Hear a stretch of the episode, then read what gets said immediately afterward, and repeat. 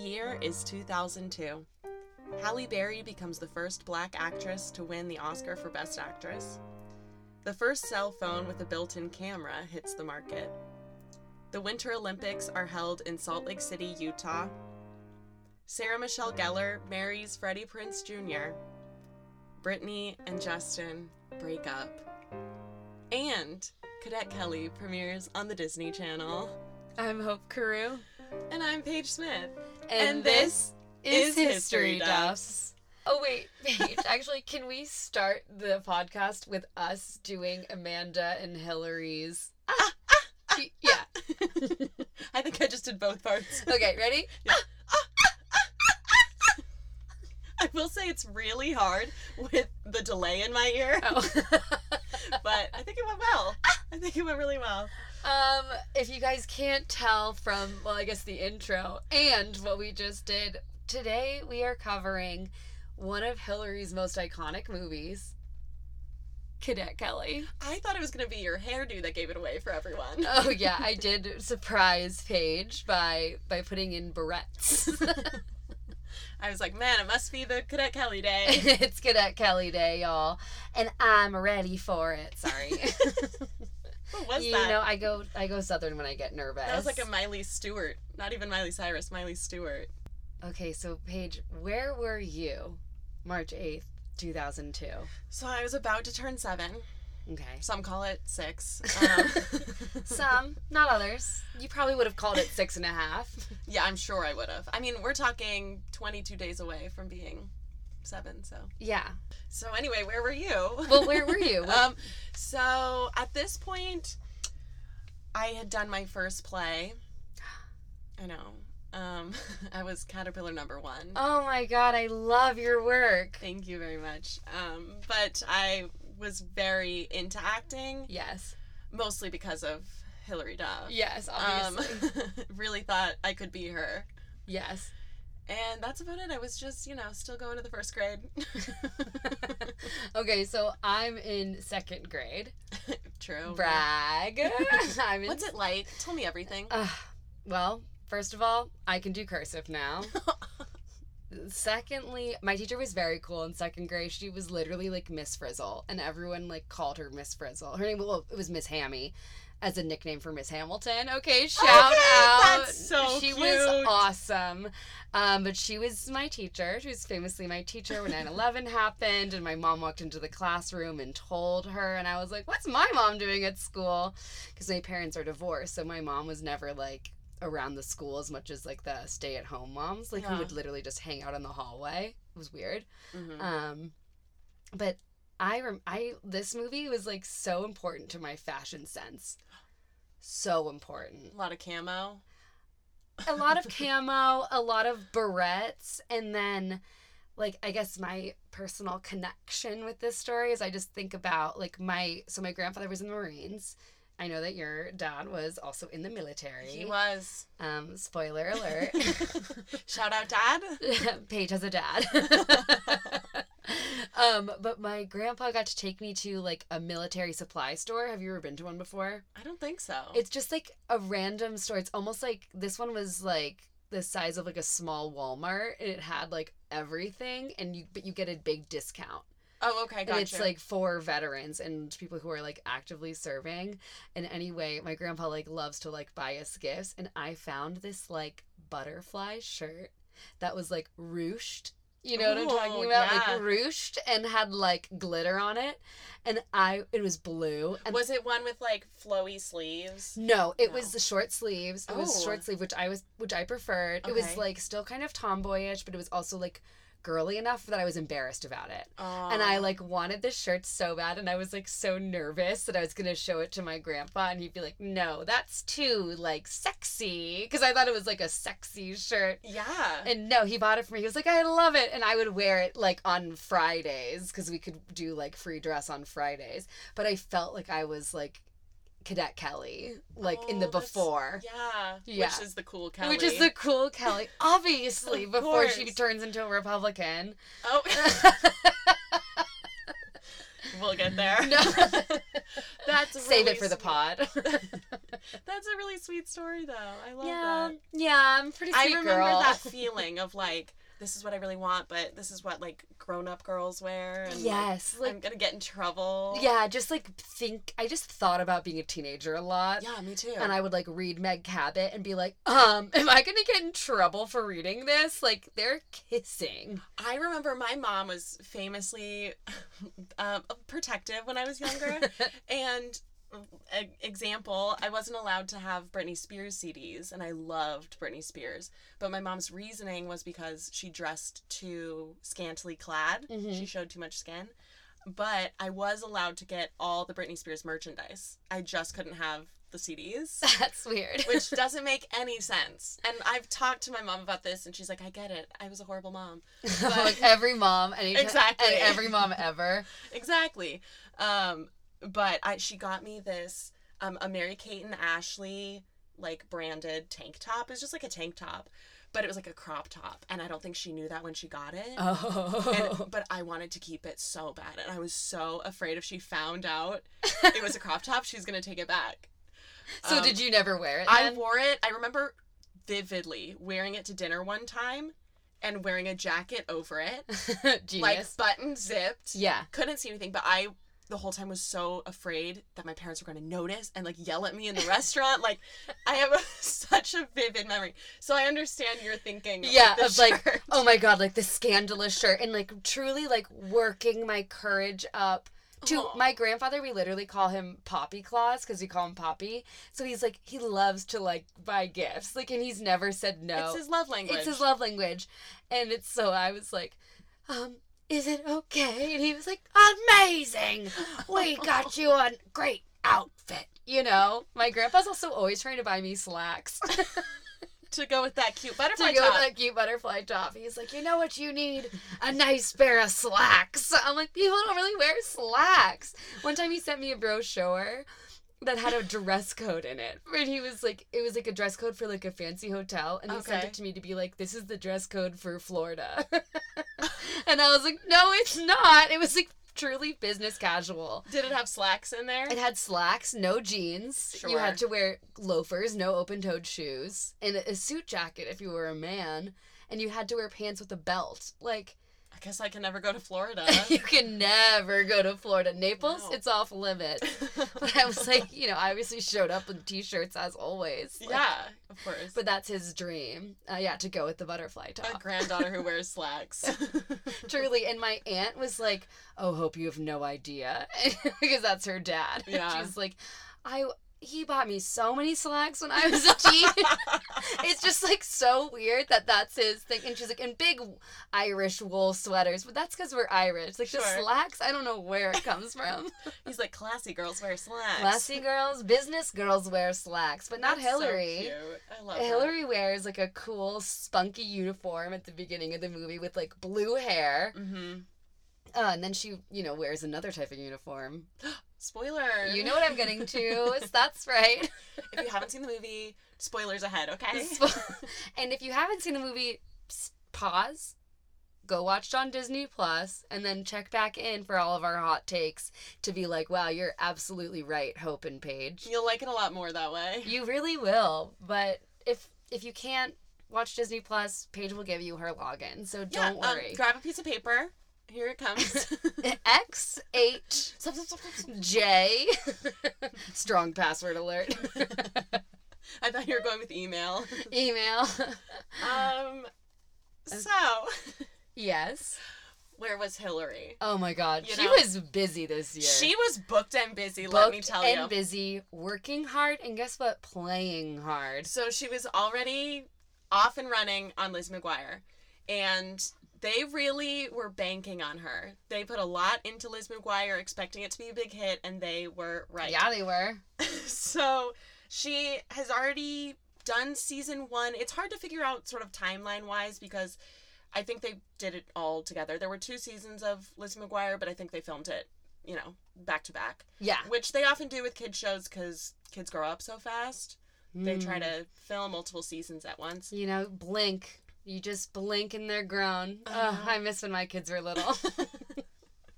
But um Lizzie McGuire was a big hit for the Disney Channel, and they were already um, launching the in spring of 2002. They were launching a whole line of Lizzie McGuire products, which I'm sure we both had a lot of those.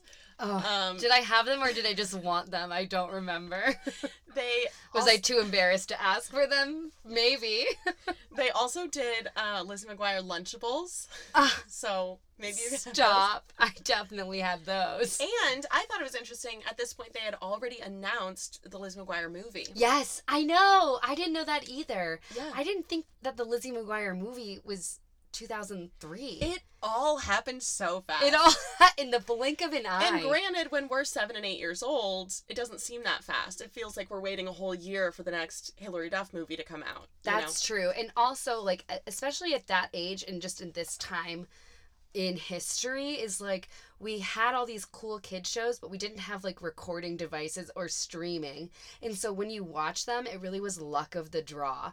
And it was also like dependent on if you had Disney Channel, which I didn't always have Disney Channel. I had like Disney Channel at my dad's house and not at my mom's house, or vice versa sometimes. And I wasn't always in the right location. Like, you're not always at Thursday night there at eight o'clock to see the new Lizzie McGuire episode. Like, you have basketball practice. So you would just kind of have to like hope and wait that you would get to see an episode. That was my relationship with it. Like, anytime it was on TV, I was like, I would like run to the screen, you know? Yeah. Well, I don't even remember like new episodes of Lizzie McGuire coming out. It was just whenever it was on TV, I was watching it. Yeah, exactly. So you would stumble upon episodes you hadn't seen, or you'd happen to watch the premiere of an episode, and I felt so cool. Like Yes. they're like the premiere of this special episode or whatever. Yeah, or be like, and now a Disney Channel original movie. That was like the best thing that could possibly happen because my mom would always allow me allow that too. Well, Like so, and my dad too. Like that's allowed. so my parents and other we're just really unpacking a lot of trauma for me. um, Wait till we get to the stepdad stuff. when I was six, seven years old, my bedtime was eight p.m. and my first best friend Haley, her bedtime was eight thirty, wow, what a slut. and I stop it. I used to tell my parents, I'm like, but Haley gets to stay up till eight thirty, so she gets to watch the first thirty minutes of a DCOM because they came on at eight seven central every night, Eight Seven Central, yes. That's so- famously the name of our last podcast. and so.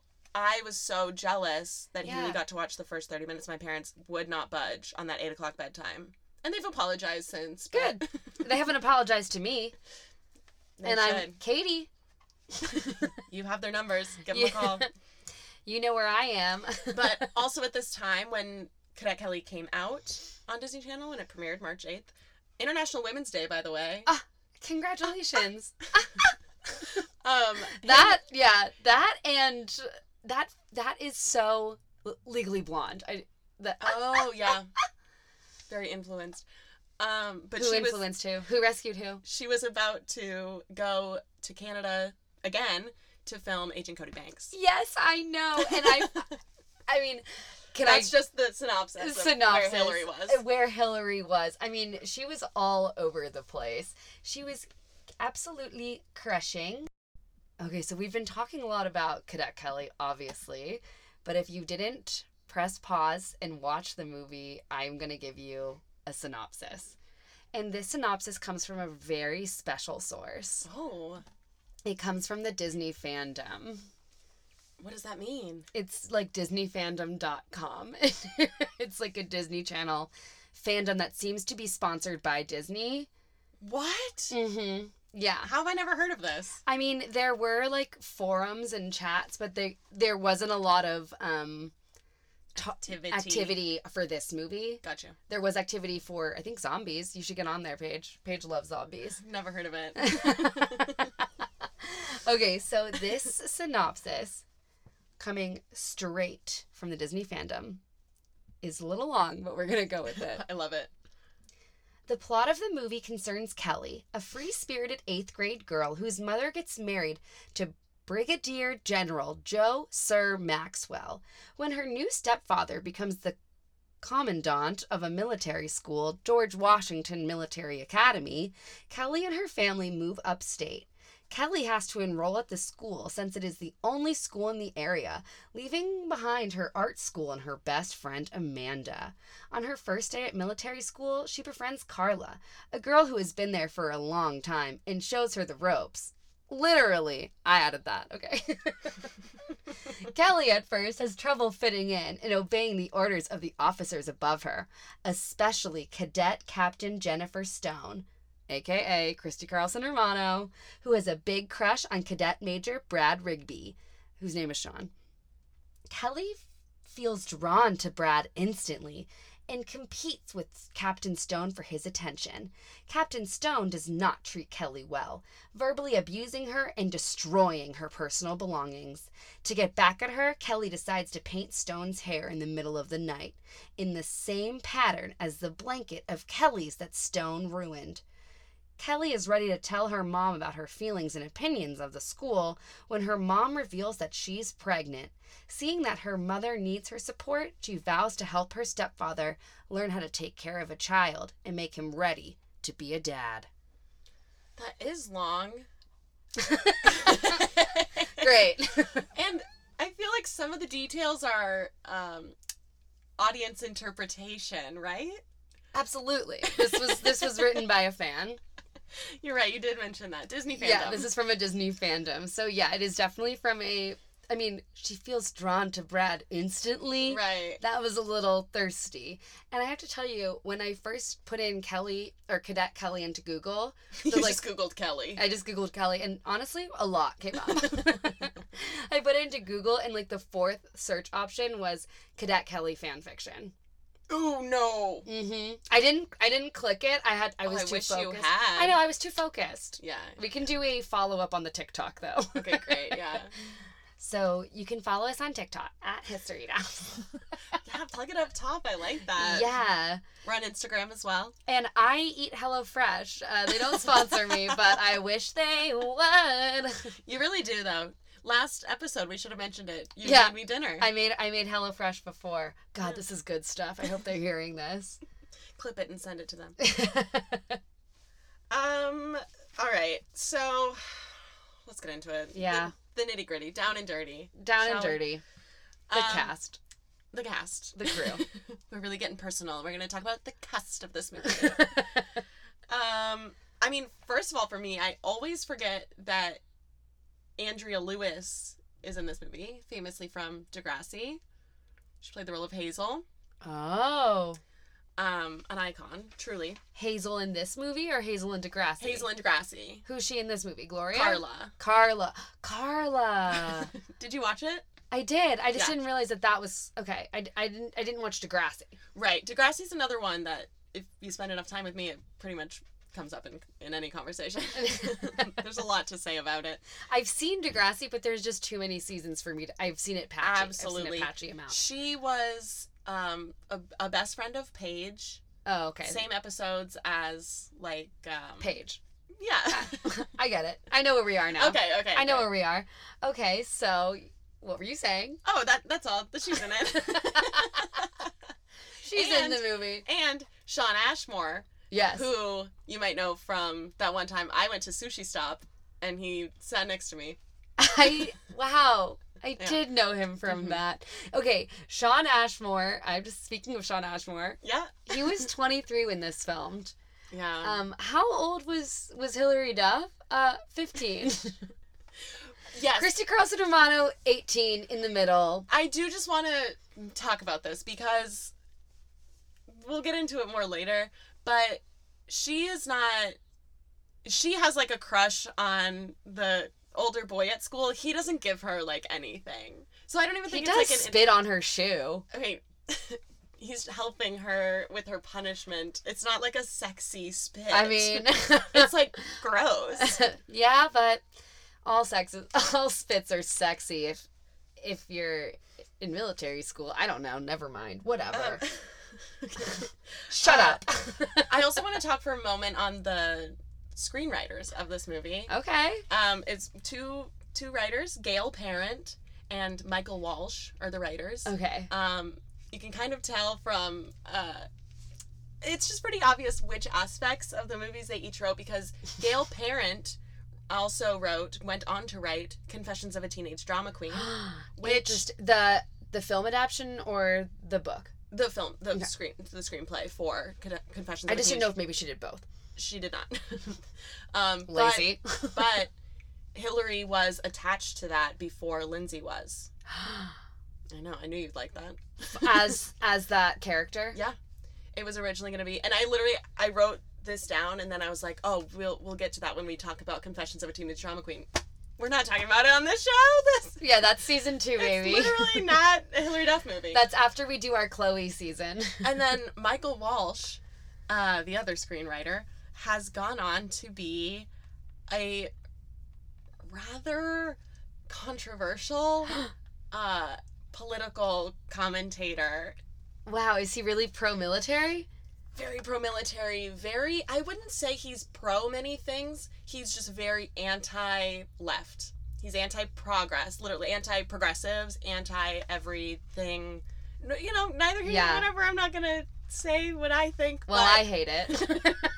I'll say it. he is very conservative and very vocal and has written a lot of really uh, high selling books so good for him Okay, interesting. So he's very Fox News, and now his parent be very CNN, or is she just kind of we don't know. we don't know neither one of them have a lot of credits on imdb um, hers really are cadet kelly and confessions of a teenage drama I mean, queen. to me, that's an amazing career. and his are cadet kelly and then himself on hannity himself on you know all sorts i think he was on tucker carlson oh my gosh, it's, just, it's interesting I'm it definitely puts a new frame on the movie. I love like doing this podcast with you because I would never look up the screenwriters, and I know that that's something that you would do, and that is so like fascinating because this movie definitely has a a lens, whether it it Well, also, and a, mind, and another lens. it's post 9 11, It's 2002.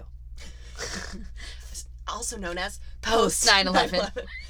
And Just Disney, like, Channel, it's fresh off 9/11. Disney Channel at the time was very like, remember all of the like commercial breaks were like the kids with the flags and Mhm. talking about how happy they are to be an American. I'm and proud to be an American. You know, like Yeah. that was very much of that era. and it's it's a complicated issue that they were simplifying for kids, you know, and it's Yeah. a scary time for children, and I'm it's a good thing that they did that.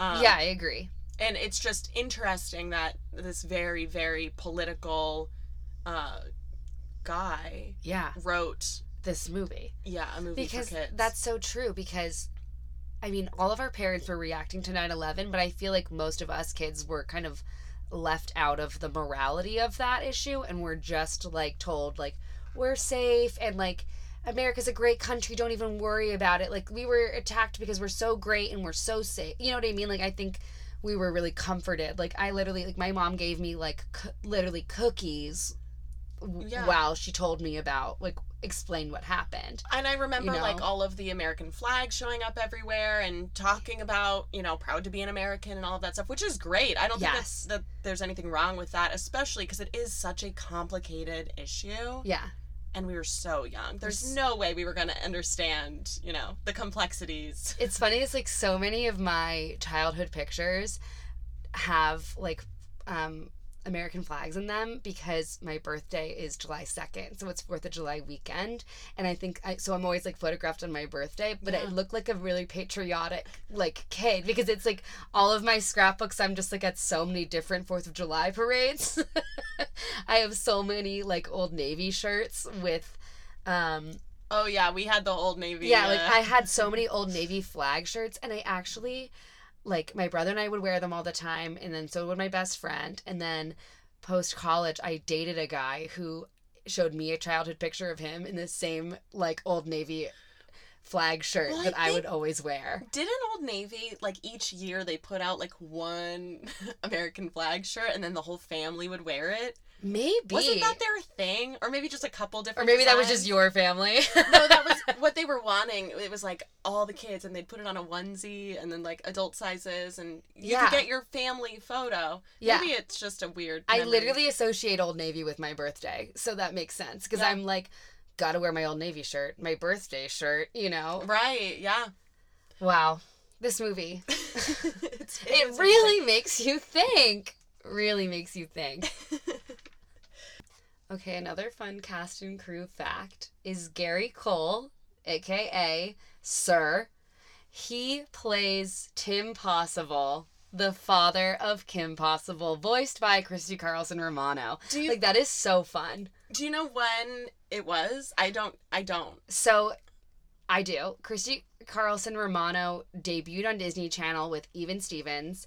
This DCOM was her, her second like Disney Channel credit, and then Kim is the third. Got you. So it was after Cadet Kelly. She did Mhm. Kim Possible. And so I, I think their relationship probably like first started on Cadet Kelly, which is super interesting. That is super interesting because I mean Gary Cole was a good get for I this know. movie. Okay, so speaking of this movie having No, no, I was gonna say, speaking of this movie having multi like coming from a, a lens. okay, because I was gonna say that's a terrible segue. Well, it was a terrible segue. Speaking of this movie, Speaking of this movie, no, speaking of this movie having like a political lens, this movie has another lens, Mhm.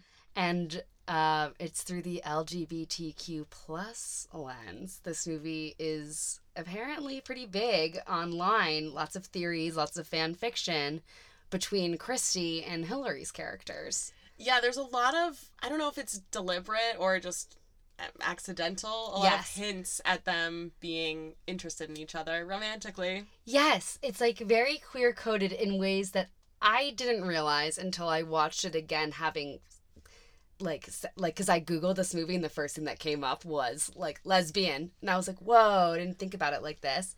And it's funny because Hilary was interviewed about this movie by E News Canada. Okay, had to Love go to a them. Love had to go to a full different website. It was like, are you sure?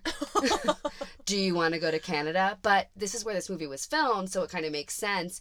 But this is what's so fascinating is that Ellen from How I Met Your Father, oh, the character of Ellen. the Okay, character of Ellen, the character of Ellen, she's played by um an actress who I don't remember, but she's queer in real life. We'll look it up. We'll look, uh, insert name here.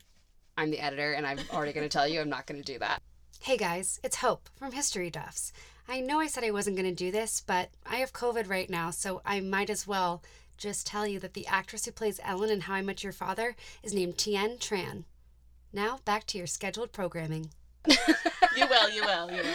Okay, so she is the one who told Hilary Duff about the Cadet Kelly like reputation.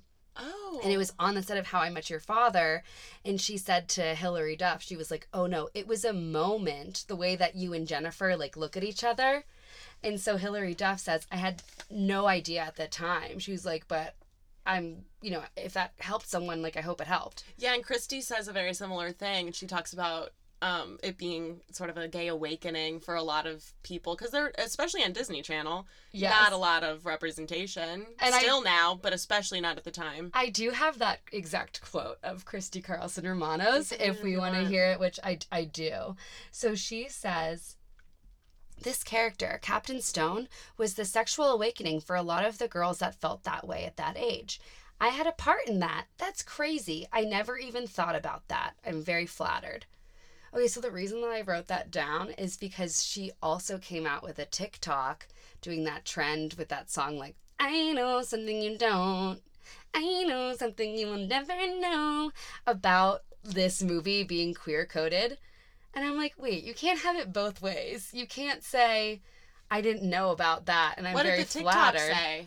It was just her, it was her like showing a cut of um like scenes between Hilary and um Christy and herself that like seemed kind of sultry and then it was like a green screened of her dancing being like I know something you don't It was that what she was trying to imply? yes Huh. yes and I'm like you can't have it both ways like you can't say oh like look at me I'm doing I, I'm a queer icon and I had no idea I was a queer icon and I, I don't know you know what I mean it just was just very like I thought kind of thirsty way to be It like- does feel a little queer baity. Exactly. Yeah. Just like uncomfortable. I do know that not obviously the, the you know a lot of people have different opinions, but not everyone in the LGBTQ plus community Mhm.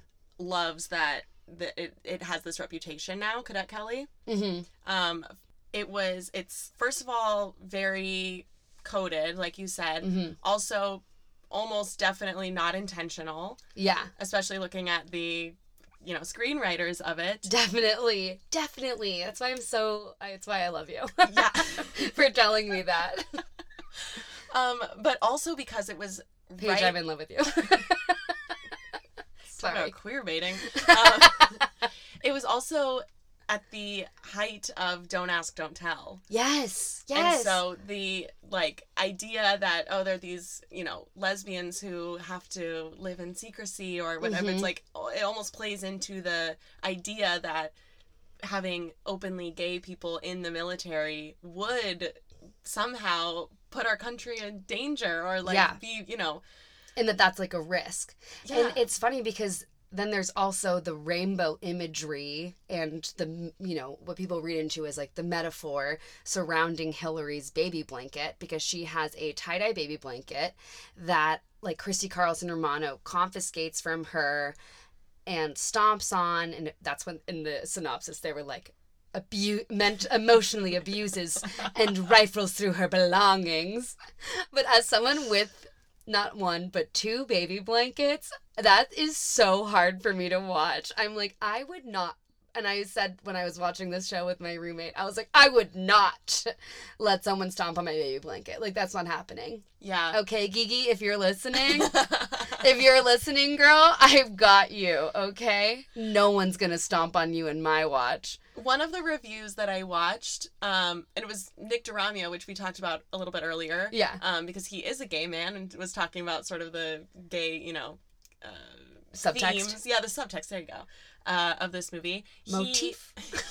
one thing that he kept coming back to was he was like, I wish that they got into more of like what this baby blanket like means to her like the significance of this blanket like is it a gift from her dad or like why does she care so much about it i was thankful they didn't get more into it because that would have i was already sad that she got her blanket torn up if they were like this is the last piece of her you know this Yeah. form- like yeah I, that would have devastated me. no yeah me. for me i'm like you don't need to get into it because it's already there it's and it's implied. symbolic it's a baby blanket it's a symbol you know that there's a connection and if i knew the specifics of it no yeah i literally am like I've had nightmares about something happening to my baby blanket. So, yeah, anyway, that's really stressful. And that, watching that in 2002, I was like, oh yeah that's the worst thing you could do to another person because not only do I have a, a baby blanket, one for my mom's house, one for my dad's house, which now both live with me. Um, but my mom has a baby blanket that she sleeps with every night,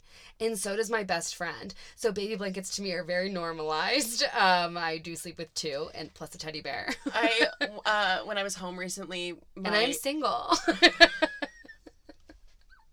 um when I was home, my I was telling my sister-in-law about my brother's baby blanket. I was like, "Oh yeah, he used to have this ba- this blanket uh, called Garden because it looked like a garden, and we called it Garden, and he took it with him everywhere." And she goes, "He still has it." oh, that's so cute. Is it in your nephew's like- crib now, no. or is it just in your brother's bed? it's like on their bed. Yeah, that is so cute. Yeah. Oh my gosh. That and his like teddy bear that he had growing up. Because it was a koala, and so when he had a son, I bought him all this like koala stuff, and I'd go to the store and look for all these koala things. Um, and same thing, my sister in law was like, "Yeah, I know about the koala. he Oh still has God. the koala." At my job, we used to baby we used to photograph people's baby blankets and their stuffed animals, and we would like make them look like they're like parachuting and doing like really cute stuff. It was awesome. Stop, that's if really you want me to photograph them, I can. It was so much fun. But um, my little brother, he's the only one. Like my brother had something kind of, but not really. But my little brother, he's the only one who really kind of emotionally connected to an object as much as I did. So I've always related to him for this. We also. We also speaks with a lisp. We also both have H names, so we're pretty close. But as a kid, he was obsessed with this one like twin-sized pink sheet that was just like like kind of a miscellaneous linen item that we would use for like the guest bedroom, but it's just really soft. And so he was just obsessed with it and it's still like his pink sheet. And it's just like a sheet. it's not normal as a baby blanket, but it's just a full sheet. Yeah. And he also really kind of stole my parents' king size comforter and it was like this is insane. He has like a little child's bed and they're like whatever, he's sleeping. Yeah, I mean, if it works, absolutely. I uh, I really hope my parents don't listen to this episode. my mom got rid of everything I like had an attachment to.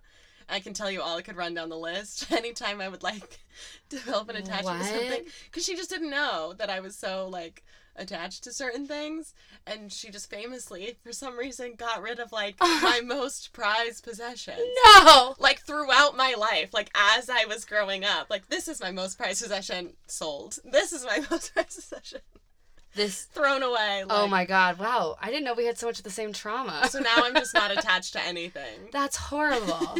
I'm so attached to things, and then my house burnt down, and then I became even more attached to things. So it's like, oh my We have the god. opposite reactions, I guess. Oh yeah, no, that's why I'm like a hoarder now. Also, your house burning down is much more traumatic than my mom selling my favorite I- doll. I Like, don't know because we both lost the doll. Sure.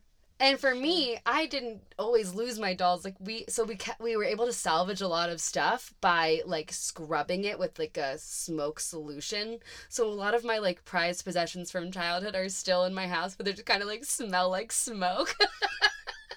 like, and if you, tou- Still? yeah, and if you like touch them, like you will get like soot on your fingers. Like I have this like porcelain Cinderella that my dad gave me that I like can't part with, but it is like she has like smoke on her face. Oh, oh no, it's not sad. It's No, it's sweet. It's sweet and funny. Funny. it's funny that my house burnt down. she had it coming. SMGT. So many good times. Okay, so I want to say that there's also an author named Grace Perry who wrote a book called The 2000s Made Me Gay, and she has a whole chapter on Cadet Kelly. Uh-uh. Uh huh. Uh huh. And now I did not. I did not have enough time to like buy, order, and read the book, but I do have a quote from it. Okay. If you want to hear, Absolutely. I didn't know it. I want to read this book. Yeah. Oh wait, sorry. It's called the Disney Channel Presents chapter. It's not the Cadet Kelly chapter. Okay. I mean, But she talks about Cadet Kelly in it, obviously. Um, so she says Captain Stone and Kelly spend at least 50% of the film within six inches of each other's faces, lower lips trembling, both seething, seething in adolescent passion. Perry also points out that DCOMs like Cadet Kelly and Motocrossed seem queer in hindsight, but at the time merely existed in the girl power worldview. She delves further into the absence of openly gay characters, washed over by the abundance of said girl power. So that's an excerpt from an interview that I forgot to um, source, um, or what's the word, credit. But I think that's super interesting that it's like enough of a thing that someone's wrote about it in a literal Oh book. yeah, it's definitely a thing, and it's definitely like, uh, it was in the long run was a good thing. Wherever it came from, you know, Sean Hannity put whatever. aside. Right. Like, Imagine if. Sorry, wait. Imagine Yeah. if Tucker Carlson wrote a DCOM. That's what. So I was trying to watch Michael Walsh interviews because I it was really hard at first to figure out what his political like aligning was. mm-hmm. Just because you know he appeared on Hannity, he was like he could have been the the the other side. The other you know? side, yeah. And sometimes people are evasive about their really evil views. Sure. Um. You know, like they don't like really say it out loud, and then it's just kind of implied. Right. Um, but I found a couple of interviews with him, and he loves to say that he's a Hollywood screenwriter, which he is. I mean, True. he is. I would love to sell a DCOM. Are you kidding me? But that was like, he's like, I'm a Hollywood, sc- like I am one of them. I understand. As I'm, a Hollywood elite, like that. Yeah. basically. I love that. And I'm like, okay, get it, go into it. Go. In, what did you write? Let's Oh, talk about it. Oh, okay, yeah. the Let's, gayest DCOM. Proud of you, Michael. it's about. It's literally like about how you think there should be gays in the military, which I think is awesome. Yeah. Mm, But do you? do you feel that way? Does he know that he wrote these like iconic gay characters? I love that I do too. I do too. Like that's kind of your karma on this earth. If you're trying to be nasty and then good things come out of it, like that's It's like you've gone chef's so kiss. far in the wrong direction that you've ended up on the right side. You know? oh, you um so ahead of the curve that the curve became a sphere. So ahead of my classmates that I ended up here. Taylor Swift. Yeah. You know. I thought you came up with it. Oh my God. Well, yeah, I did. On my little album that I like to call Folklore or Evermore. I don't remember which one it came from, but they're sisters. they are. So yes. Okay. One of the Ors. The OREs. Mm. Yeah, that's what they're famously called. They should be. Why aren't they? I don't know. Let's get that started. Let's get hey, that if started. you're listening Hey, Swifties. to our Taylor Swift podcast, Yes, I wish. I wish you would. Oh. wow, I need to stop. Um, okay, let's get into the family dynamics of Oh, this yeah. movie because I that's my favorite part of the movie. I am a child of divorce. Okay, so in 2002 my parents had just gotten divorced. But by the time I was like Hilary's age in this movie, like she's an 8th grader, my mom got remarried when I was in 8th grade. So I was able to relate to this movie a lot more in- Yeah. it when I was older. But I that's why I'm like so fascinated by the like family dynamics in the stepdads in this movie. Do you remember what your feeling was like as a kid? Because it was fresh, it seems like, fresh off your parents' divorce. And then you're watching. I think for me it was just like very um nice. Like it's nice to see representation matters, but like seeing families like with divorce on TV made me feel like divorce was totally normal. I also like my parents got divorced when I was in kindergarten, first grade, so it it was very normal for me. Like it, it got normalized as and my cousins who are my age, their parents got divorced the same year. So it was just kind of like, yep, everyone's parents get divorced. That's kind of the way it is. Weird that yours aren't. I like literally forget that my parents know each other. I'll like bring up to my brother. I'm like, you know that mom and dad like used to be in love? He's like, Hope, that's disgusting. Stop. Stop. You're literally being gross right now. Like we don't think of that they're almost like sibling. Like they just Sure. don't and we forget that they know each other. So it's like really nice to see like a family that's a little bit more like mine on TV, especially when it's someone who I was really, really looking up to at the time, which was Hilary Duff. And I used to make my stepmom like do little tiny braids in my hair to like be more like Hilary Duff. And then I would like That was big at the time. I would like brush braids. them out in the morning and they would look insane and, and she'd be like, Are you sure? And I'd be like, Yep. yep, this is what I wanted. and my mom told me such a liar. Speaking of moms being a bad speaking of being a bad mother, my mom told me that she didn't know how to braid. So she did. I, I mean, who does it? Like Oh. it's just like it's like three strings. Like to not know how to braid as an adult is actually like, are you? You're trying not to learn. Like, At that point, it's like, no, no, no, don't say anything. I'm plugging my ears. Like, Yeah, it's Don't like la me. la la la Yeah. la. Trump is still president. but it's like so I would go like anytime I was at my dad's house, I was around my stepmom, and who I famously love. Um, I would make her braid my hair because I'm like my mom can't braid, and I and she was probably like that bitch. Fucking everyone can braid, but it was honestly genius of my mom, or I would have had her braiding my hair at all times, and I had very short hair. I had very short hair because I have really thick hair, and my mom would be like, "We're cutting it," so she just like wouldn't let it grow because it was it's a lot. It was a lot. But also, like, I am not a child of divorce, but one of the first things I noticed when watching this as a grown up now was how good the relationship was. Both of Kelly's parents being really involved in her life Yes. and having respect and a relationship with each other. Yes, so much so that they can even like eat dinner together. Yeah. So I actually there's a quote that she says that I thought it was like so beautiful. I wrote it down. She says, "A nuclear family that once exploded, but it exploded as gently as possible." Aww. Like that's so sweet and that's the goal. I mean, Yeah. if you have to you know, get divorced, like I love I love the way that it works out in this and the fact that she's like my dad and my stepdad have met once, fam- and I keep saying famously. I'm like, it's a disease. Well, you are famous. I'm famous. As a famous person, no, they. it wasn't famous that they met once. Okay, it was once. Okay, and no one knew, even knew about it. So stop. It was a secret. And the paparazzi, if you're listening, stop. Instead of saying famous, just start saying secretly. So secretly, my stepdad and my dad met. It's much more interesting. Wow, it really is. What happened? Exactly. and it was really nice. Like they got along so well, and it was like a really fun time. And now I like can't wait to get married because that's probably the last time that'll ever happen. Just kidding. I'll have children. They'll come to the birthdays, I assume. For sure. Yeah. Well, my parents live in different states too, so we don't like spend. It's, And they it's both live in different states than you. Well, kind of five hours away is basically a different state. basically Or eight hours. more like a different planet. Yeah.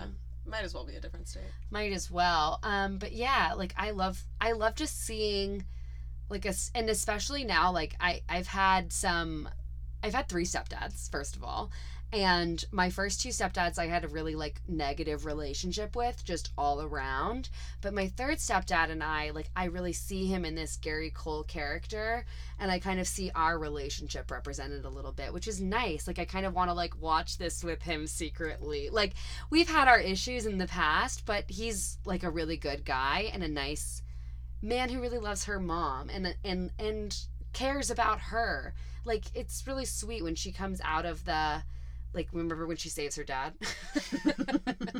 Um, jog my memory. um so it's kind of like the climax of the movie.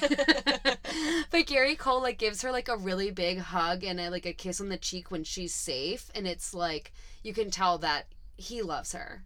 Yeah, I also um for some reason was like really emotional watching this movie. I just already was like in my feels.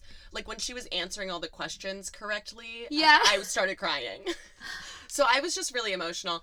And at that part after she's saved her dad, she like is talking to the both of them and she's like, "I'll tell them about my dad and my dad." And I just was like That's funny. That's funny that you liked that because I actually was like, I hate that. oh, I was sobbing. But I am not no, it's just funny. I like- don't relate to it at all. I don't have any step parents. You know, it just was like an emotional. Yeah, no, I love my step parents, and I'm I'm such a needy person. Like, thank God I have four parents. Truly, like, I don't know what I would do without my stepmom. Like, she's been a part of my life for so long that Mhm. like. It's it's always been that I have three parents and then like now I have four. And so I spent all day yesterday on the phone with Bill, my stepdad, working out my taxes. So I was just feeling kind of mushy towards him when I watched this today and I was like, Aw. Yeah. But as a kid, I was like, this guy sucks. You're like, what a wet blanket. What's so funny is that in the movie, Hilary Duff says, I can't believe, like, this is the man we married. But I love, I love how supportive Kelly is the whole time too. Like she, her parents, her mom and stepdad tell her that they're getting married, and she's like, great, this is wonderful. yes. And then they say she's going to military school. She doesn't love that, but she does. She goes along with it. Yeah. Then later, the mom tells her that she's pregnant, Yes. and Kelly is so happy. Yeah. Can I say, I think that this character is like one of the most selfless characters and is such a good role model. She is truly so self selfless. Which I was looking up reviews for this movie and more like like I was looking up like commonsense.com or whatever, that website Mhm. where parents like tell other parents what's okay for their kids. yeah, I'm on and- there constantly Yeah, you know. Um as a mom. but something I saw a lot was like Kelly is such a snob. She's such a spoiled brat. And I didn't get that at No, all. They kind of make it seem like that's going to be the case in the trailers. Like I I remember the trailer for this movie so much where it was like ah military school, but and then like she they- goes to military school and she's not willing to give up her material possessions. No, but it's not about like, and they make it seem in the trailers at least like that it's about like a simple life, like Paris Hilton type, like spoiled brat.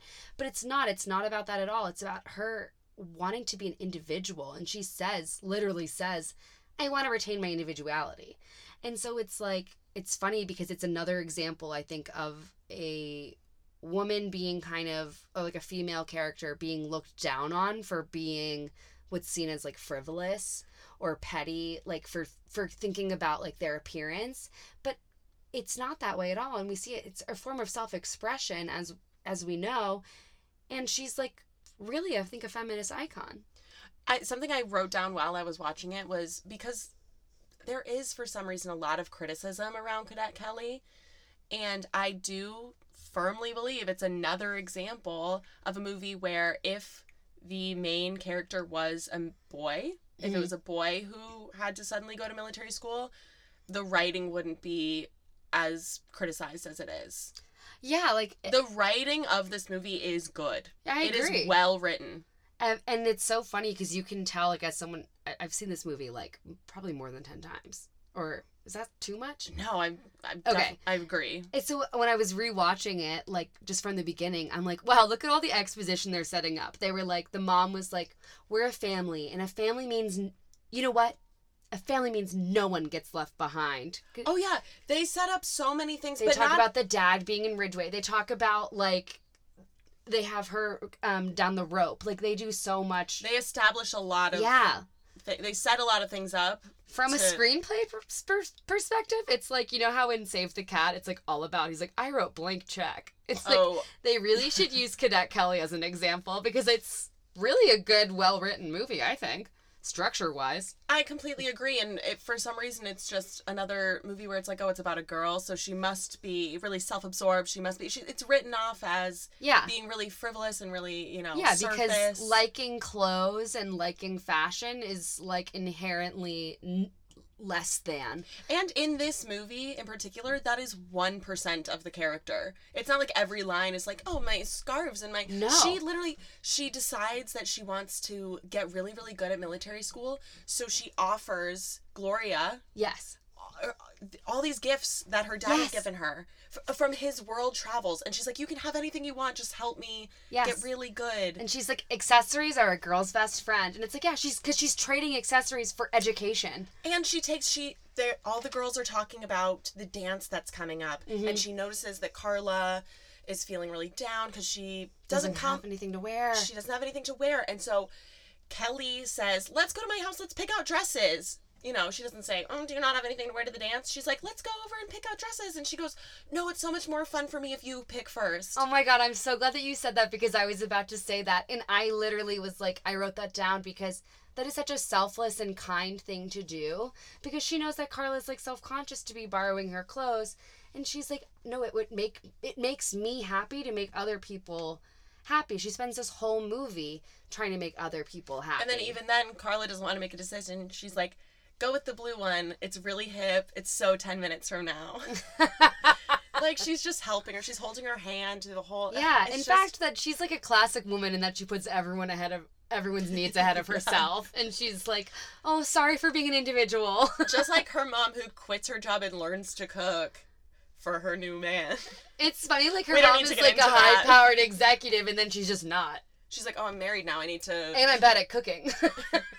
I'm like, I didn't. That wasn't established. yeah i also think that this Where is did the fish go? Just well, while we're talking about just hilary's character of kelly collins this is her funniest role hands down kelly collins is a stand-up comedian Yeah. she is a comedian a co- a comedian. She really is. Like Hilary has done a lot of comedic roles, Yeah. but not where she's doing the but um punchline in the same way that Kelly Collins does. yeah, she's making a lot of jokes back to back to back. I'm like trying to, to Think think, of of, any? some good ones. well, I don't know. oh, she, she says she tells uh, Jennifer Stone she's afraid of heights. She says, "I'm even hoping not to get too tall." Oh yeah. Okay, wait. Can we just say, speaking of Jennifer Stone, how funny is it that her character's name is Jennifer Stone, and then Jennifer Stone became a actress for the Disney Channel, Who you might know from the time I saw her on the Paramount lot. or from Wizards of Waverly Place as Harper. Did you know she's a nurse now? Good for her. Absolutely. That's like how um our girl Bridgit Mendler is like a rocket scientist or whatever. we is. love Bridgit. this is a Bridgit podcast. Maybe that'll be season two. Whoa! Stay tuned. Just stay tuned. Yeah, I, I will die on the hill of Kelly Collins is a feminist icon. She's a comedian. She is a great role model. She is girls. a great role model. And yeah. I think in a different way, so is Jennifer Stone. Yeah. I mean, different strokes for different folks. Some people approach things from different point of view. But it's sort of it just the idea of femininity. It's like Jennifer Stone is like a strong woman, where Yeah. Kelly is really selfless and really cool. Jennifer Stone, it doesn't take any crap from anyone. Yeah. You know, I think it's I think it's a good. You're uh, movie. you're so right. And then I also really loved the character of Gloria. I think she's like an unsung hero. Like the fact that she's standing out in the rain, not just when Kelly's supposed to go to the dance, but when she was supposed to go to the dance. Yeah. But she's devoted to her job and she knows that's what she's like required to do and so she does it and she does it with compassion for Kelly. And let us not forget, it's her job because Jennifer Stone is going to the dance. Yeah. She says Gloria's going to take over from here. I got to get to the dance. Yeah, she's Yeah. really kind of, you know, being taken advantage of in that respect. Oh, speaking of the dance, how the hell did Oh. Hilary fall down that hill Oh, no, yeah. That's, into the doors that were open, across the auditorium, through like 20 people into Christy and Romano in an absolutely snatched dress. Okay, it's, it's that it was Disney like a magic, snatch babe. princess. That was, and then and then hugs her for like a minute. It was like, let go. What's she happening getting, she was regaining her balance. for that long? Um, yeah, you clearly never fallen for a quarter mile. I guess I have.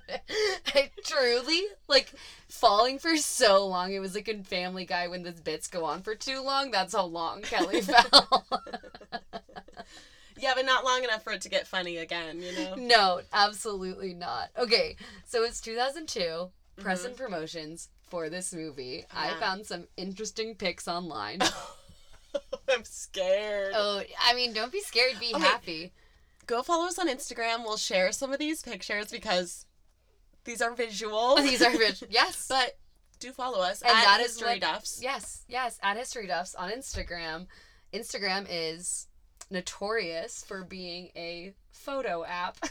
Yeah, Instagram's an app. Uh, how would you describe it? a lifestyle. But go ahead. Sorry to interrupt. okay, Please so there are pictures of Hilary Duff at the premiere of Cadet Kelly with none other than No, don't say it. Frankie Muniz. Oh. Frankie Muniz. And I think this was because as soon as she finished Cadet Kelly, she went on to do Agent Cody Banks. I think it was a little later. A little later, she talks about how she went straight from filming to filming. So maybe she was saying, "Do you know what I'm She, talking about?" yes, I know exactly what you're talking about. The last day of filming Lizzie McGuire. That's it. That night, she flew to Canada to do Agent Cody Banks. But Hilary and Frankie were longtime friends. Yes, and she even said so in an interview outside of the 2002, the 15th annual Nickelodeon Teen Choice Awards. She was being interviewed. Teen Choice Awards or Kid Choice Awards? Very different. Jeez. you got me there. Stumped her. It was a Nickelodeon award, and Okay, geez, I don't know if she would have been a teen or a or a kid. But I- I guess a, I guess a teen. Um, I don't know, but No, it's okay. so they're asking her like, "Oh, did did you just meet Frankie?" And she's like, "No, Frankie's my long term friend, and he just did an episode of my show." And so he, I guess he was on an episode of Lizzie McGuire. Oh, absolutely, he was. He played himself. I'll never forget. oh, he did. Yeah. Oh, yeah. Well, speaking of Frankie Muniz, which I just something I think is funny is that the in something that I I think as a mistake I thought this as a kid because I was a huge Malcolm in the Middle fan. Yeah, me too. And Malcolm has an older brother named Francis who's at Mhm. military school and he looks a lot like Brad. at least Sure. he did to me as a kid. And I was like, yeah, that's the same guy. Like Francis is Brad, Brad is Francis. Like I think they were one in my head. sure. Yeah, why not? I mean, I'm eight. exactly, exactly. And I loved Malcolm in the Middle so much that I would like, I had this whole like fantasy, maybe isn't the right word, but Do you I want had- to talk about I had this like fantasy that I was gonna, that I'd be a character on Malcolm in the Middle and I wanted Lois to adopt me. I was like, I told my brother, I was like, I've got it all worked out. Lois wants a daughter, so she adopts me and I'm on the show. Genius. That would be a good episode. Yeah, and my brother was like, "It's not gonna happen. Hope we're in Cincinnati," and I was like, "You don't know. Yeah, you definitely. It could still happen. If you're out there, Bryan Cranston, Frankie Muniz, Well, we know Bryan Cranston's listening. Huge Yeah. fan of the show. huge fan, huge Yeah. fan. Yes. Make it happen. hey, Bryan, you're in a DCOM. Don't think that we forgot that. Oh no no no! You're in a Disney DCOM. I mean, a not a Disney DCOM, a Christmas DCOM. a good one too. A good, a really good one. I mean, they're all good. Okay, so we're talking about 2002 Press and Promotions. She's photographed with Frankie Muniz. She's not just uh, she's not just photographed at the premiere of Cadet Kelly. She is photographed at several premieres. And do you want to hear? Yeah, do you have a list? I do have a list. I know a couple, but let me hear. She is full list. photographed at the Spy Kids 2 premiere. Iconic. Iconic. truly iconic. She's at the Crossroads premiere. She's Yep. interviewed, and they're kind of baiting her in the interview, trying to get her to say like something negative about Britney Spears, and she won't do it. Which I just have to interject here. During the whole early 2000s pop, you know, teen icon Mm-hmm. battles, Yes. all of, you know, Paris versus Nicole versus Hilary versus yes. Lindsay, Mickey Mouse Club, Grown Up, the drama. All of them are huge Britney fans. Yeah. She was never involved in any of the drama. Through all of that, they all only have the kindest things to say about her. I just had to say that. Yeah, she's villainized by the media, but everyone who actually knows her in real life has nothing negative to say about her, and I think that says it all. Absolutely. I mean. I guess the only person who has something negative to say about her is Jamie Lynn. Oi. Well, she doesn't even say anything negative. She pretends. Yeah, I guess. Anyway, Anyway. this is an anti Jamie Lynn podcast. Okay, so at the Nickelodeon um, Choice Awards, she was also photographed with Amanda Bynes, which we love, which we do. love, and she was so cute there. She like recognized one of the interviewers, and they like had like a personal conversation in between the questions. And I just think like Hilary's so classy. She also went to the Nickelodeon Choice Awards with Haylie in matching belly shirts. It's so fascinating to see young Disney stars and their media training, not in a bad way. Mhm. It's just fascinating. It's like, It's wow. Disney does a really good job Yeah. prepping these people for interviews and Yeah. And then I think with Hilary too, they just picked like a good horse, like a good egg. 100%. Like she's absolutely like a good girl to her core and she's like wants to do everything right and like follow her training as opposed to like some other stars who rebel. Like I feel like, you know, Bella Thorne being a great example of like truly rebelling from that. You know, Miley. and just like a Bella Thorne just rebelled in in like a I don't want to be the Disney kid anymore. Exactly. But Hilary was, you know, proud of that and sort of carried that with her into adulthood, where she still plays sort of similar Yeah. in a good way. yeah. Both are good. No, you know. exactly. But she's more like attached to that like wholesome image. I think that, I think that's just who she is. I think that she's very much who she is. that's what I was she gonna say. be. At her core, she is closer to the Disney brand than what Bella turned out to be. Exactly. Exactly. Yeah. Yes, that's what I'm trying to say. Like, absolutely. Okay, so other premieres that you attended besides Crossroads and Spy Kids 2, um, we've got Blue Crush and Shanghai Nights. Shanghai Nights. Mhm, The second. Oh, And they asked her like, "Did you see the first? And she was like, "I um, well, I watched, I watched a little bit of it. I, I didn't see the end. So, but I'm really excited to see it." And they were like, "Well, do you think it's gonna be?" And and they they keep trying to bait her, and she's like, "I think it's gonna be great." no, of course, of course. She's like, "I have nothing Aw. bad to say about Owen Wilson and Aw. Jackie Chan." I mean, honestly, who does? She's just so cute. But yeah, the media training is there and it shows. could not agree more. So, I normally do a review. Yeah. This is a review that I got from Twitter. Oh, wait. How? Well, because I got it through a website that cited this on Twitter. Okay. Okay, so it's not the typical long review. It's definitely not a critic's Oh, I can't wait. Um, but this is what was said on Twitter, and the the screen name is is hard to pronounce, but it's Okay. at the basic cineph. I think it's like PH one, like cinephile, Mm. cineph one, Cinephi. the basic cineph one. Cinef one. Cineph one. Oh, that's beautiful. From I love their cinnamon rolls. So he says about this movie Gary Cole is a legend and makes the perfect, perfect, strict stepfather! Exclamation point. Mm. The only other actor that could hold a candle to him is Dennis Quaid in Yours, Mine, and Ours. What? That's the review. Okay. I mean, similar roles. It's just like the weirdest thing to say. Not a comparison I would have drawn in a hundred years. It's pretty weird to tweet, right? Yeah.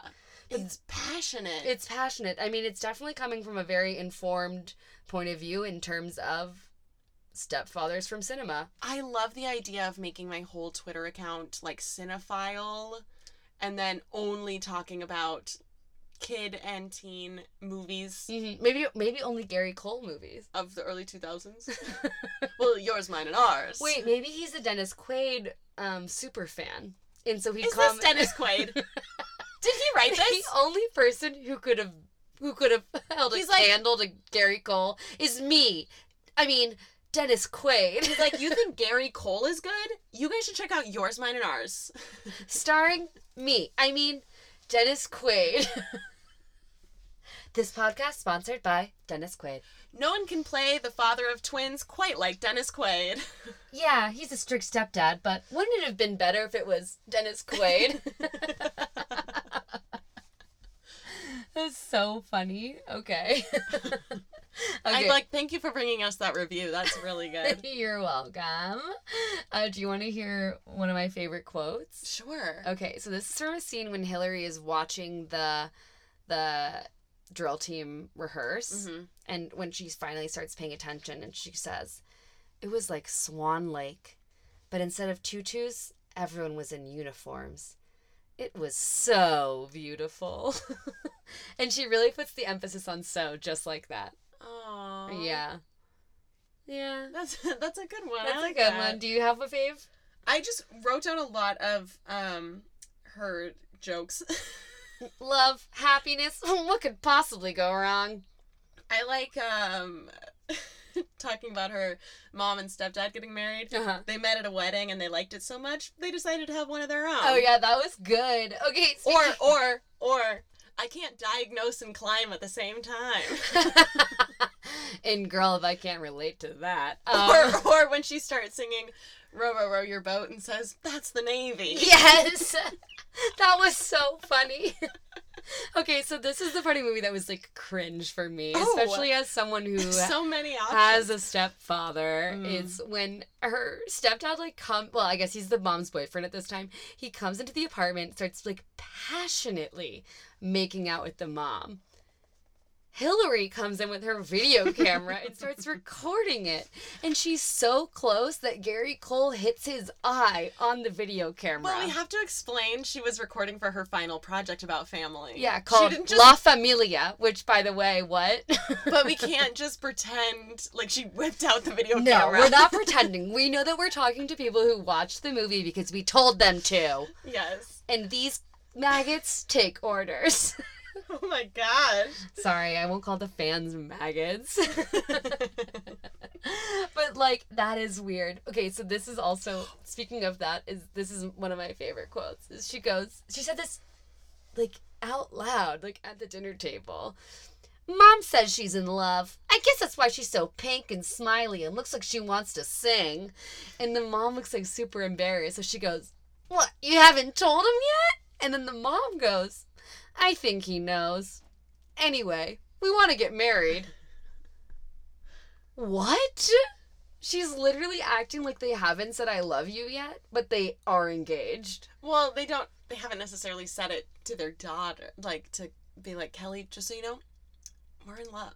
No, but they do say immediately after this, they say, We want to get married. And she's like, That'd be great. She goes, No, we're not asking. We're telling you we're getting married.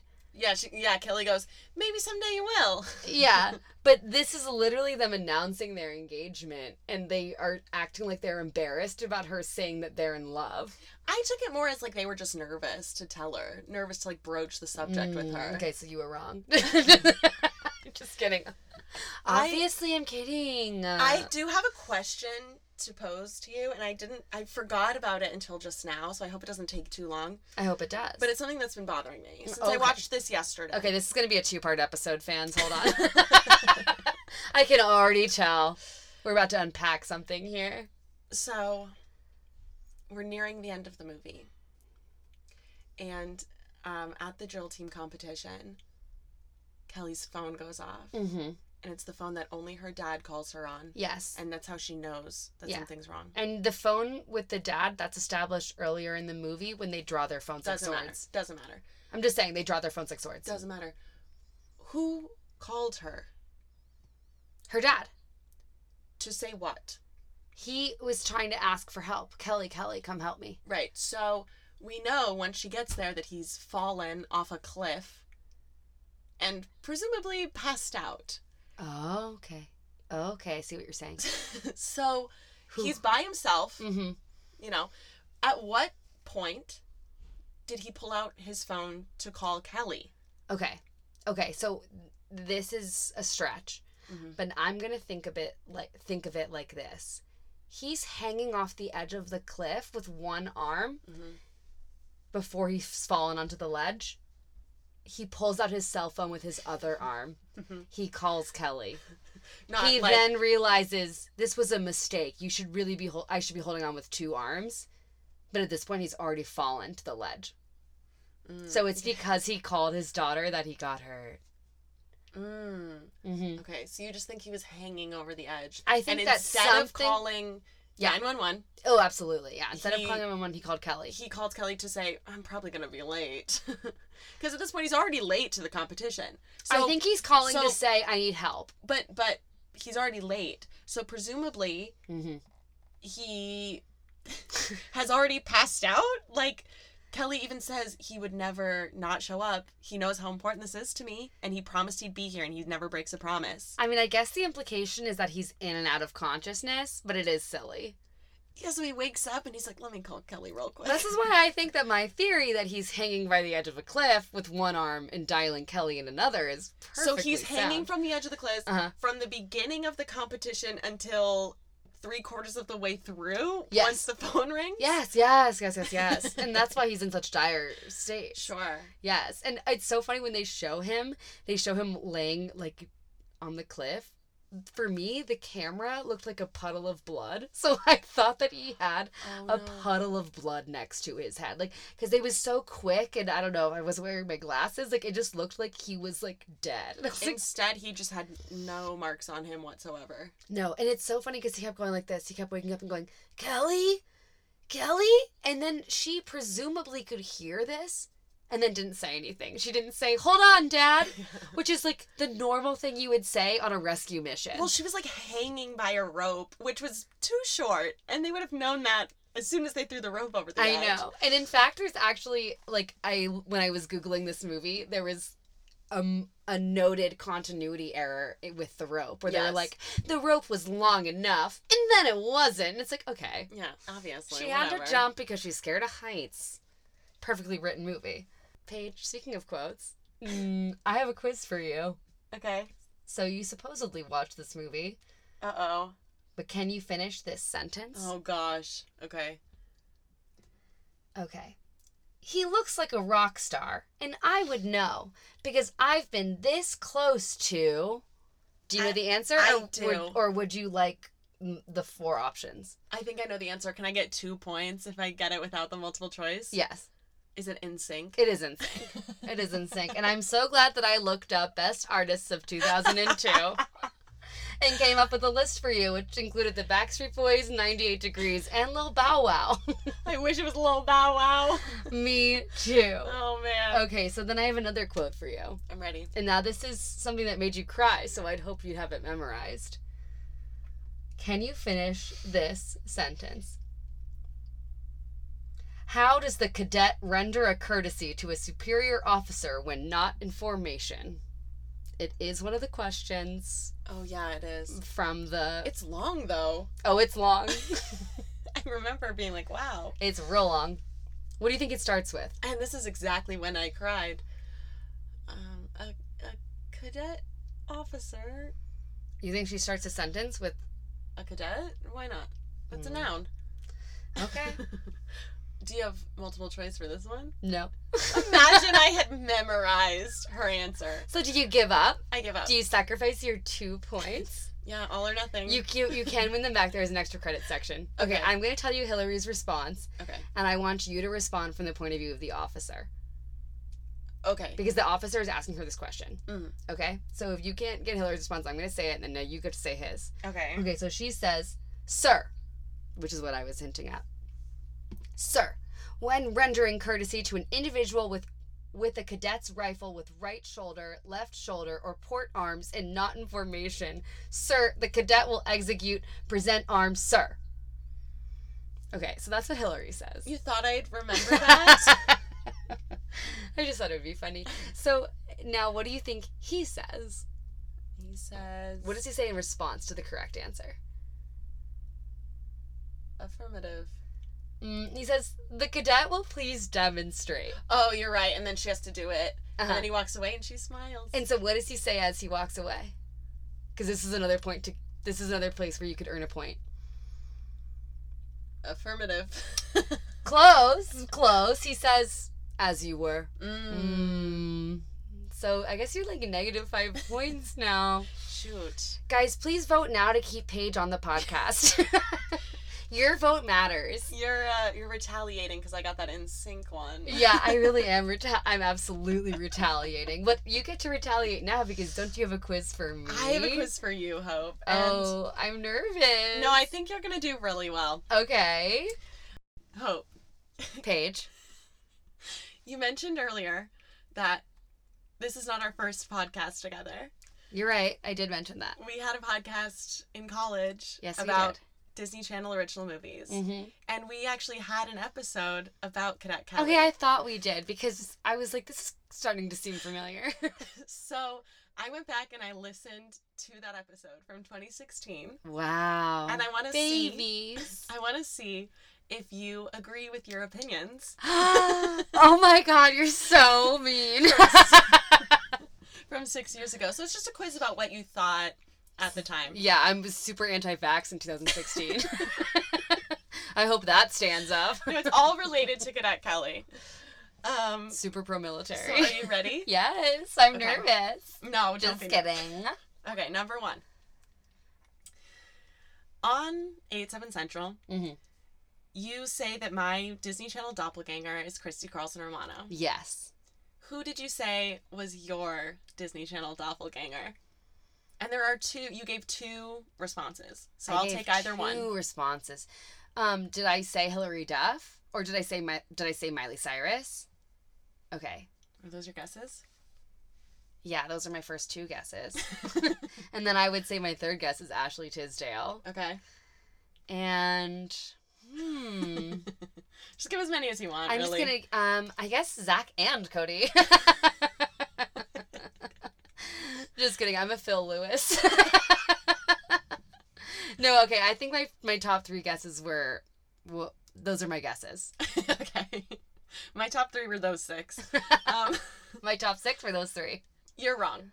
Uh, so the first one you gave, uh, you said you were the mer mom from the thirteenth year, Okay, that checks out. or uh, hatching Pete, but in the chicken costume. Okay, I think I was pretty close with the Ashley Tisdale on that one. So, um, you also were comparing Hilary Duff characters at the time. Who did you say was clumsier, Lizzie or Kelly? oh, I feel like I said Lizzie was clumsier. Well, no, I said Kelly. Well, they're both super clumsy. Okay, Kelly. No, Kelly. it was Kelly. Okay, thank God. Which I was shocked. But also, Lizzie is super clumsy. In the first like Exact- ten seconds of the Lizzie McGuire film, she like falls out of her like It's- shower. It's part of Lizzie's character. but it's also kind of part of. Kelly's dad's. Okay. Um, also on the podcast, we were talking about a certain group of people that you described as your bitches. Who were we referring to? My bitches. Okay. My bitches. Are we talking about my cousins? I'm the only girl of a of a male cousin uh, group, and so sometimes my grandma makes them like do stuff for me that's crazy. Like she'll be like, Colby, help Hope carry this pie. And it's like, I don't need help carrying a pie. so sometimes I call them my bitches. Um, I don't know. I don't know. Okay, if it's not my cousins who are my bitches, then I give up. In 2016, at least, you said your bitches were. Oh, is it you? No. Oh. okay, start over. um, at least in 2016, your bitches were your mom's boyfriends. yeah. I'm correct on that. I'm correct on that. Absolutely. At the at that time, my mom's boyfriends were like I, my mom had like two boyfriends basically who were like mechanics and would look at my car and help me like I could really because it was also like my mom's ex-boyfriends were like vying for her love and they're like I'll help with your car. okay, next. That's really the end because, I mean, you already know this one, but I'll, I'll give you the question anyway. okay. The character of Brad is blonde, goes to military school, and at least in 2016, you had a crush on him. Those three traits led you to compare the c- compare him to what TV character? Oh, is it Francis or Malcolm in the middle? It is good to know that I agree with myself. Not much has on, changed on one 2016. thing. oh my gosh. Okay. okay. Who would you be in this movie? Um. Can I guess? Can I Oh, say sure. I when I watched this because I know the obvious choice is for you to be Christy Carlson Romano Right. just because physically Mhm. you have the same face. Um, but I think character wise, you and I are Amanda and Lizzie. Oh, I called her Lizzie. I always do Oh. that. Kelly and Amanda. I appreciate that. I like that. I I take that. Okay, good. I'm I, glad to my, hear that. my first instinct, if I can be honest, was Mhm. the fish that almost died. I literally was about to say that. I literally was about to say that. I'm scared. I mean, it's the obvious choice. She I was almost- saved by they- Hilary. They all four watched that fishbowl like spin around the table for like 15, 30 seconds. I did have to save my goldfish as a kid. That's a trauma for another time. Eh, Stay tuned for our 13th year episode where we talk about fish. Just kidding. Okay, Hilary's love interest. So I guess there is the 16 year old when she's 13. Yeah. But okay, I will say, I think Hilary's amazing for being so forward and dorky in front of this guy. Like, it made me cringe at the time because I was like, oh my god, you're embarrassing yourself. But the way that I act now in front of people that I'm dating, it's like when she's like joking around doing that bad gun dance, that's me. Like, Yeah. I.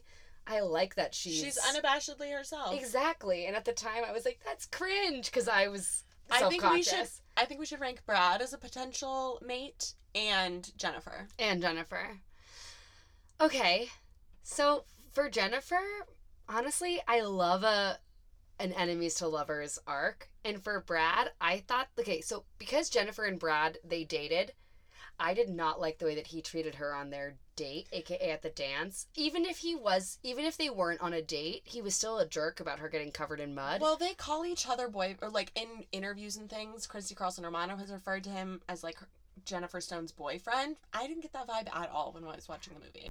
Hey fans, it's me again. You know, Hope from History Duffs. You're probably wondering what happened to Paige. Well, the truth of the matter is, my computer died while we were recording this segment. So, normally Paige would come back over to my house and we would record together, but I have COVID, so probably shouldn't be trapped in a small box together. I mean, huge pod loft. Um, so, I'm just going to tell you our thoughts that we texted about. So, Paige is going to give Brad an eight her exact quotes were uh eight and she was confused about whether or not him and jennifer were in a relationship. So that makes sense. For me i'm gonna give brad like a six. I don't see much real chemistry there. Like she's 13 he's 16 like there shouldn't be anything really going on. You know they can do that when they're older but right now i'm just not really team brad. I think he's just kind of put in there as um as a as a deflector of the plot.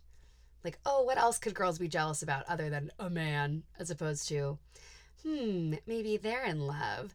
Um, which brings me to my uh, Christy Carlson Romano ranking Jennifer Stone.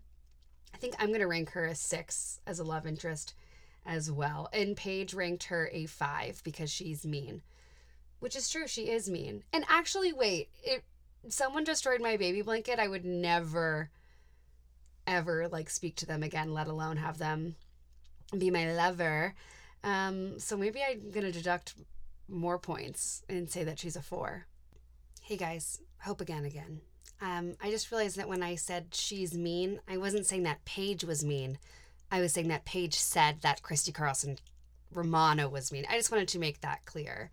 Also, I have to mention that I got COVID at Ren Fair, and actually, when I was at Ren Fair, I had like a core memory unlocked where it was like are girls playing with ribbons off and sticks, and I literally used to do that like because of Cadet Kelly, and I would do it at Ren Fair like because of Cadet Kelly as a child in Ohio. Wow, okay, thank you for letting me get that off my chest. This feels like a safe space that I've created. Wow. Go me and go Paige. This has been the love interest segment of Cadet Kelly. And now here's a deleted scene from our real life friends and internet celebs. Twitter's Allison O'Conor and TikTok's Ellen underscore Lang. Okay, okay. Hope and Paige, listen up. It's about to get hot and steamy in here. Whoa, it's about to get H O R N Y. I E. I don't know. I feel I feel like we shouldn't be too horny because I think canonically Kelly's supposed to be 14. We're not gonna be too horny. There's just Don't worry. a- there's lesbian undertones, Yeah. and you know what? Being gay is not inherently dirty. Unless you're me doing it. Because I'm a freaky bitch. Okay, okay. Um Okay, should we like should we like say like scene? and action. Cadet Kelly, what the hell are you doing in your bunk still? You're supposed to be at rifle spinning practice. I'm expressing myself, doing cool crochet, making awesome hats. Kelly, you can't make awesome hats, cadet. You're supposed to be doing your punishment. I thought it was supposed to be at rifle practice as a standard part of the curriculum. I didn't know that was punishment. Well, you clearly forgot the part of your story where you were sentenced to polish the boots of the drill team and then try try out for it. oh, okay. I'm the boss of the drill team, and you are just a lowly freshman who's a loser. And you you need to stop crocheting or and get to practice. I can't take any criticism seriously from someone who dresses like my fugly stepdad. It's not my fault. We have the same uniform. Um, Brigadier Brigadier Captain Joe Sir Maxwell is a good man. if you like him so much, why don't you marry him so he doesn't have to be married to my mom? Ew, first of all, he's old. Second of all, I would never have a husband. Why is that? Just not my style.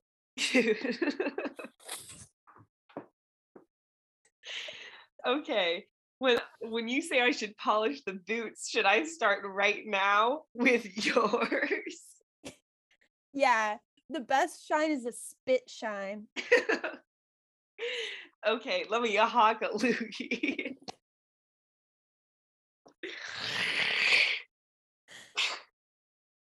Ew.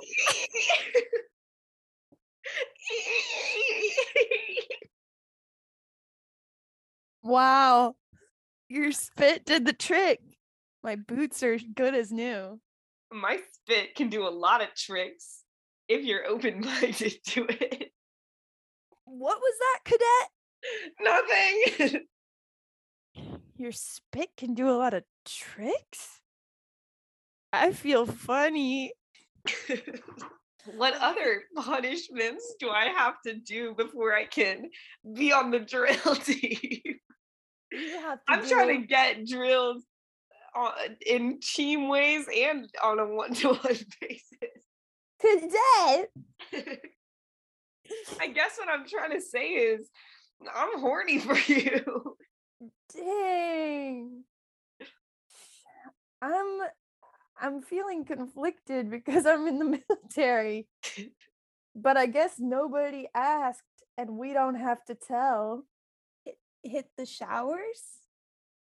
Yeah. Ow! Ow! And scene. Wow, that was incredible. Uh, the the tension there. Whew. What an important piece of art. Thank you so much, Allison O'Conor and Ellen Lang. And this is the end of our Cadet Kelly episode. Paige would say thank you if she were here, um, but she's not, okay? So I'm your new favorite host. Follow us on TikTok and on Instagram, and tune in next week for Agent Cody Banks.